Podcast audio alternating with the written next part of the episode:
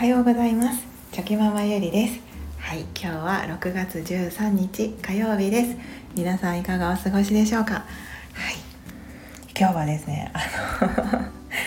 ちょっとまあ雑談と言いますか。はいあのゆるーくお話をしたいと思います。いつもながらにしてはいゆるい回になっているんですけれども。はいあのゆゆったりとくつろいでお聞きくださると嬉しいです。はい あの先日ですね私はカラオケに行く機会がありました。はい、であのその時に昔大好きだった 先日もあのスタイフでジュディマリーさんは好き好きだっていう話をしたんですけどあのまだ他にもですね好きなミュージシャンの方がいらっしゃってでそれはそれもまた解散してしまったあの人たちなんですけどあのファンキーモンキーベイビーズさんも大好きだったんですよね。はい。20代の頃。本当に大好きで。ライブにもですね2回ほど、はい、行ったことがあります、はい、でもそれがその人たちが大好きで、はい、あのカラオケで久しぶりにちょっと歌おうと思って歌ったんですけどもうやっぱり 好きなのとあとその歌詞がですねもうドストレートで、はい、もうまっすぐで熱くてもう本当にあの感動してもう涙がこう出そうになってしまって。でなんか歌いながらねなんか泣泣き始めたらちょっとまずいじゃないですか。なので、まあ、必死でこらえてこらえてたんですけど本当にやばかったです。はい。であの 昔はその結婚する前はですね、まあ、独身時代の頃ですねよくそのカラオケに行ってあのファンファンモンの歌を歌うことってあったんですね。でその時もやっぱりちょっと感動して泣きそうになるっていうことが何度もあったんですね。でも久しぶりにね、もう子供も生まれて親の立場になってなんかもうその久しぶりに 歌ってもやっぱりそのなんか込み上げてくるものがあってですね。もう本当に泣きそうだったっていう。そんなことがあったんですけれども。いやどうですか？皆さんファンモンお好きですか？めちゃくちゃいいんですよ。本当にあの歌詞が。はい。まああのボーカルのね一人のあの加藤さんはちょっといろいろといろいろとねあられたので、まあ、大変だったと思うんですけれども、まあ、あれはね事実としてあったことで、まあ、その当時はね私もちょっとなんかやっぱりやっぱり思うことはありましたけれどもでもそれとこれとは別で曲自体はやっぱりこういいんですよね。もう歌詞が本当に最高です。はい。で何がこんなに心を打つのかなってやっぱ分析したことがあるんですね。ファンモンを。じゃあやっぱり私はそのもともとですねやっぱ熱い気持ちとかまっすぐな気持ちとかそのドストレートな感じっていうのがもう弱いんですよね。本当にその音楽でも漫画でもドラマでももうひたひたむきに一生懸命とかもう頑張るとかななんだろうその熱くみたいな。それがテーマの中に織り込まれているともうあのはいやばいです。もうあの号泣しちゃいますね感動して。それがそのドンピシャにはまっているのが、まあ、ファンモンだったんだなっていうことを、はい、あの分析していてそう思いました。でライブとかでもですね行くと分かると思うんですけどあのやっぱりそのこう全力で熱い感じで歌われるんですよね。はい、なのでなんかそのそれも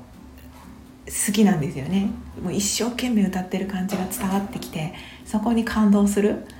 なんかスポーツでもそうじゃないですか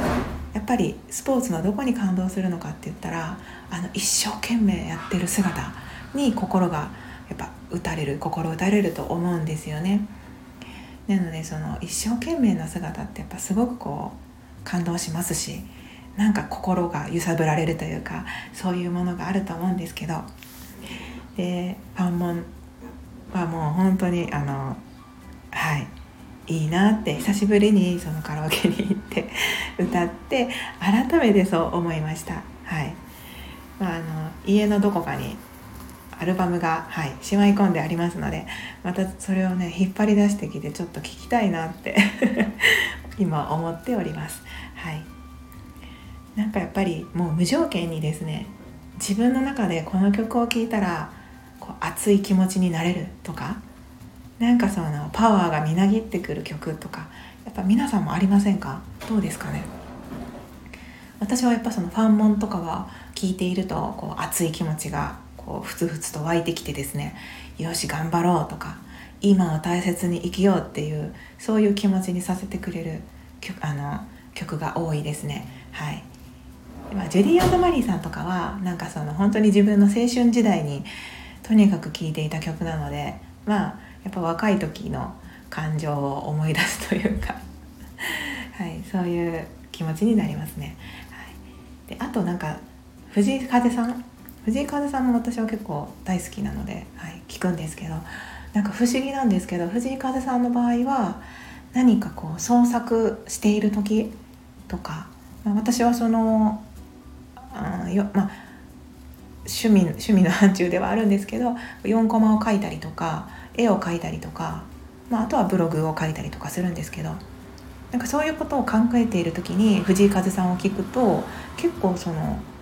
なんかイメージが広がってすごくその創作意欲が湧くというか なんか結構そういうことが多いなって思ったりします。なのでやっぱその曲によって自分がそのどういう状態になるかっていうのを分かっておくっていうのもね結構ねいいのかななんてはい思ったりしています。どうですか？皆さんの中でこの曲を聴いたら元気になるとかこの曲を聴いたらイメージが膨らむとか多分本当にいろんな、はい、曲があると思います。はい、なのであのー、うんまあ、この前行ったカラオケで、はい、そんな ちょっと泣きそうになったっていう経験からですねまたちょっといろんなことを思い出してお話ししたくなったので今日はそんなあの雑談をさせていただきました。はい、なんかあの大人になって子供が生まれるとですねなかなかはいなかなかカラオケに行く機会がありません。はい。なので今回ねそういうきっかけをいただいてあのよかったなって思ったんですけれどもやっぱりカラオケっていいですね。そういえばその昔でですねあの曲を覚える時って懐かしいですよね。あの CD ショップに行って CD を借りてきてはい。で